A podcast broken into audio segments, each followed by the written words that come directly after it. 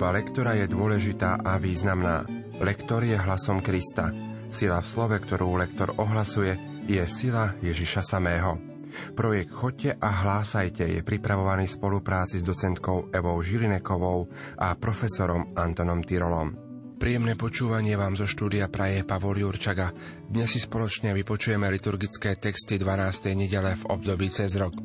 Liturgické texty prednáša študent Divadelnej fakulty Vysokej školy muzických umení v Bratislave Pavol Gmuca. Nech sa vám príjemne počúva.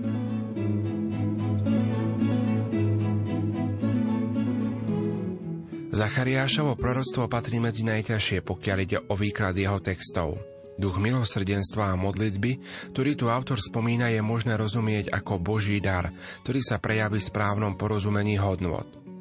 Dávidov dom a obyvatelia Jeruzalema sú v prorokových časoch vodcovia ľudu a členovia Božieho ľudu, ktorí spoznajú plnú pravdu vo veci Božieho vedenia dejín spásy.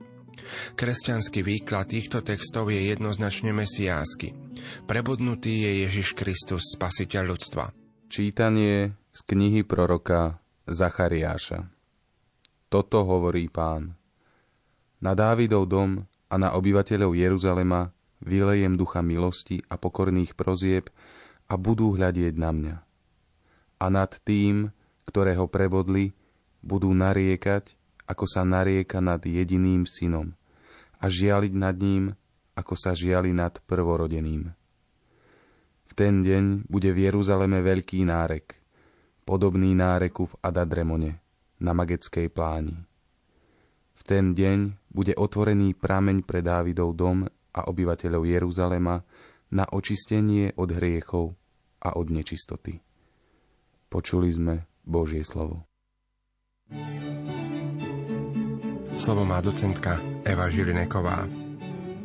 V prvej časti tohto úrivku máme spomenutý takýto obraz. A nad tým, ktorého prebodli, to znamená nad Mesiášom. Ďalej to pokračuje, budú nariekať, ako sa narieka nad jediným synom. Keď zomrel jediný syn, tak vymrel rod. V druhej časti, a teraz mi je trošku aj tak do smiechu, lebo ak nie je pripravená lekcia, tak práve tá druhá časť nás prezrádza. Máme tu veľmi ťažké, ťažký názov Adadremone na Magetskej pláni.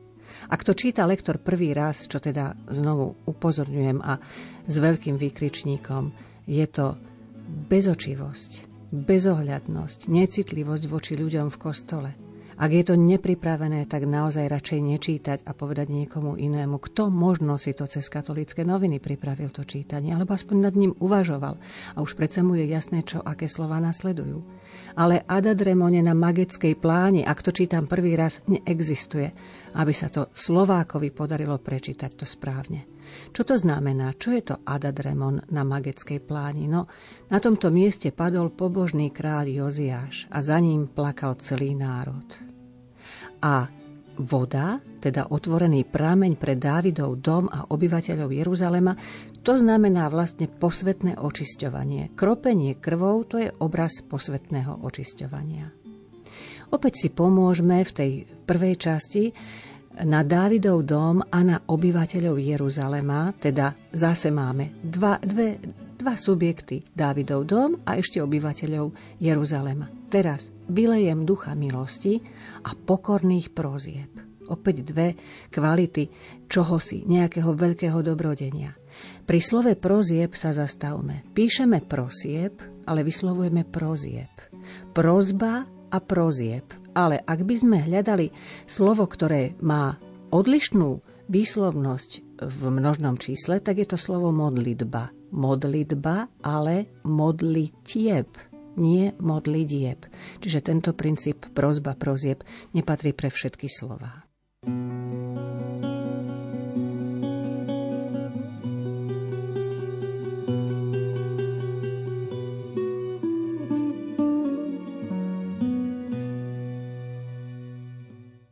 Žalm 63, tu recitovaný ako medzispev po prvom čítaní, je spirituálne veľmi bohatý žalm, pretože vyjadruje túžbu človeka po Bohu. Text tohto žalmu ukazuje túto túžbu v postupnej gradácii. Najskôr hovorí o bytostnej túžbe človeka, Spomína sa pritom túžba od skorého rána, potom autor prechádza na opis túžby po Bohu na mieste kultu a nakoniec sa hovorí o odhodlaní autora prežívať celý život v úzkom spoločenstve s Bohom. Za tebou práhne moja duša, Pane, Bože môj. Bože, Ty si môj Boh, už od úsvitu sa viniem k Tebe. Za Tebou práhne moja duša, za Tebou túži moje telo. Ako vyschnutá pustá zem bez vody, tak ťa túžim uzrieť vo svetini a vidieť Tvoju moc a slávu. Veď Tvoja milosť je lepšia než život. Moje pery budú ťa oslavovať. Celý život ťa chcem velebiť a v Tvojom mene dvíhať svoje ruky k modlitbe. Z ťa na bohatej hostine sa nasíti moja duša a moje ústa ťa budú chváliť jasavými perami. Lebo Ty si mi pomáhal a pod ochranou tvojich krídel budem plesať. Moja duša sa vynie k tebe, ujímaš sa ma svojou pravicou. Druhé čítanie v svojej téme nadvezuje na úrivok z listu Galatianom, ktorý sa čítal predchádzajúcu nedelu. Pavol tam vysvetľoval otázku spravodlivosti človeka pred Bohom, a to na základe viery. Dnes táto téma pokračuje ďalej a to tým, že Pavol tu hovorí, že na základe viery sa stierajú všetky rozdiely medzi ľuďmi.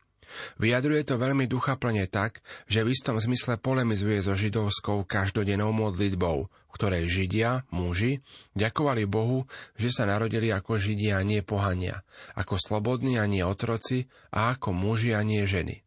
Pavol tu však volá, všetko vo všetkých je Kristus, preto nie je ani žida, ani gréka, nie je otroka, ani slobodného, nie je muža, ani ženy, lebo všetci sme jedno v Kristovi Ježišovi. Čítanie z listu svätého Apoštola Pavla Galatianom Bratia, skrze vieru v Kristovi Ježišovi ste všetci Božími synmi, lebo všetci, čo ste pokrstení v Kristovi, Krista ste si obliekli – už nie je Žida, ani Gréka, nie je otroka, ani slobodného, nie je muža a ženy, lebo vy všetci ste jeden v Kristovi Ježišovi. A keď ste Kristovi, ste Abrahamovým potomstvom a podľa prislúbenia dedičmi. Počuli sme Božie slovo. Slovo má docentka Eva Žilineková obľúbené zvlášť mladými ministrantmi, teda mladý, malými chlapcami, krátke čítanie. Ale koľky sme sa presvedčili o tom, že čím kratšie, tým ťažšie sa to číta. Poďme si povedať také základné zásady, ako by sme to, to čítanie prečítali naozaj tak, aby to zaujalo všetkých, ktorí nás počúvajú a aby im to nepripadalo, že vlastne nepočuli nič, lebo to bolo také krátke. Skrze vieru v Kristovi Ježišovi ste všetci Božími synmi. Každú jednu myšlienku treba v sebe vnútorne precítiť. Treba vedieť, čo tým Pavol chcel povedať. Ste všetci Božími synmi. Možno práve je to veľké B nám dodá istý, istý spôsob natiahnutia toho času, toho väčšieho uvedomenia toho, kto nás počúva. Tento obraz, lebo všetci, čo ste pokrstení v Kristovi, Krista ste si obliekli, musíme zas intonačne podať tak, aby nebol v rýchlosti, pretože to, že Krista ste si obliekli, vlastne znamená stať sa ako Ježiš Kristus, premeniť sa v Neho, obliecť si Krista. Už nie je Žida ani Gréka, nie je otroka ani, ani slobodného. Do týchto opozit ideme, do týchto protirečení, do protikladov muž a žena, lebo vy všetci ste jeden v Kristovi Ježišovi. Môže sa nám stať, že taká tá prehnaná snaha správne vyslovovať nám opäť ako keby vnúkla, veď tam, kde je I a E, sa musí spoluhláska, ktorá pred týmto písmenkom, pred touto samohláskou je, sa musí zmekčiť. Pozor, v prípade slova pokrstený nemôžeme v žiadnom prípade zmekčiť. Pokrstený, nie pokrstení, takisto slobodného, nie slobodného, takisto jeden, nie jeden, Niekedy sa stáva, že v tom úsilí naozaj, aby sme to správnejšie a dokonale vyslovili, tak sa preháňa a robia sa takéto zbytočné chyby. Ale v slove Abrahámovým potomstvom je potrebné dodržať obe dĺžky. A tam už sme k sebe trošku takí tolerantnejší. Koľkokrát počujeme Abrahámovým potomstvom, ale to je úplne iný význam.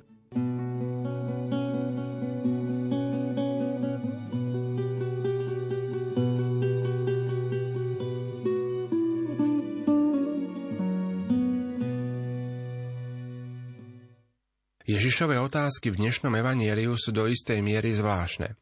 Pán Ježiš tu vystupuje ako do určitej miery zvedavý na názory o ňom samotnom. Tieto otázky sa dajú porozumieť iba tak, že Ježiš si chcel po určitom čase vyučovania a formácie apoštolov overiť, do akej miery už apoštoli rozumejú jeho bytosti a jeho náuke. A teda do akej miery v zjavovaní jednotlivých tajomstiev možno ísť ďalej k náročnejším obsahom.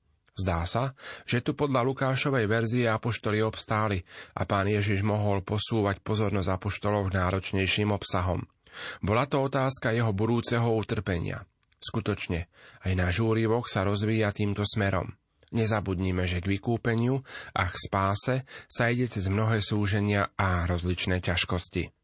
Čítanie zo svätého Evanielia podľa Lukáša keď sa raz Ježiš o samote modlil a boli s ním učeníci, opýtal sa ich, za koho ma pokladajú zástupy.